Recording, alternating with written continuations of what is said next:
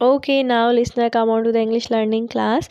Uh, as you know, everyone, uh, whether it is a boy or a girl, want to speak English. But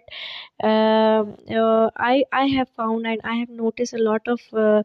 people, while they are attempt themselves to speak English they want to make communication in English their heart is their heart beat is going to be increase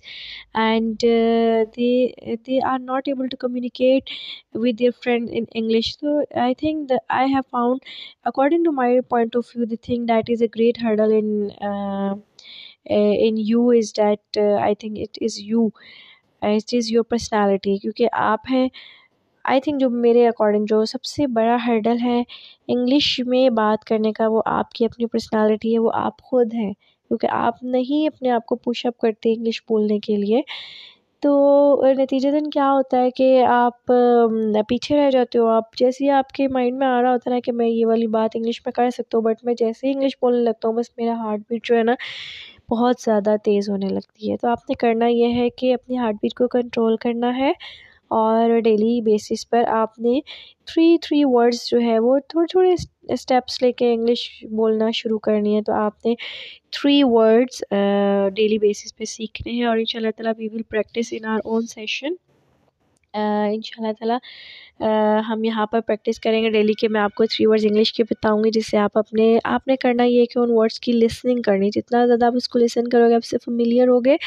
and when you familiar with these words آپ اس کو اپنی writing میں pattern میں اس کو کر آؤ جب بھی آپ کوئی رائٹنگ کرو کوئی اسکرپٹ لکھو کوئی اسٹوری کوئی میسیج کوئی ٹیکسٹ تو آپ اس ورڈ کو اپنی وکیبلری میں ایڈ کر لو اور جب آپ اسے فیملیئر ہو جاؤ گے تو آپ اسے اسپیکنگ میں ایڈ کرو لیکن آئی تھنک دیٹ اور آپ نے کیا کرنا ہے ایک اور امپورٹنٹ بات یہ کہ do not try to attempt any fancy words in your vocabulary okay do not use any modern word try to speak very simple English جب آپ سمپل انگلش بولنا شروع کریں گے نا تو آپ آپ آسانی سے اپنے میسج کنوے کر سکتے ہو not attempt any fancy words ضرورت ہی نہیں ہے آپ کو کوئی ڈیفیکل ورڈ کو اٹیمپٹ کرنے کی کسی فینسی ورڈ کو یوز کرنے کی آپ نے جسٹ سمپل ورڈس یوز کرنے انگلش کے اور اسی سے اپنے میسج کو کنوے کرنا ہے اور you will definitely find it very good اس کو آپ اڈاپٹ کر کے دیکھیے گا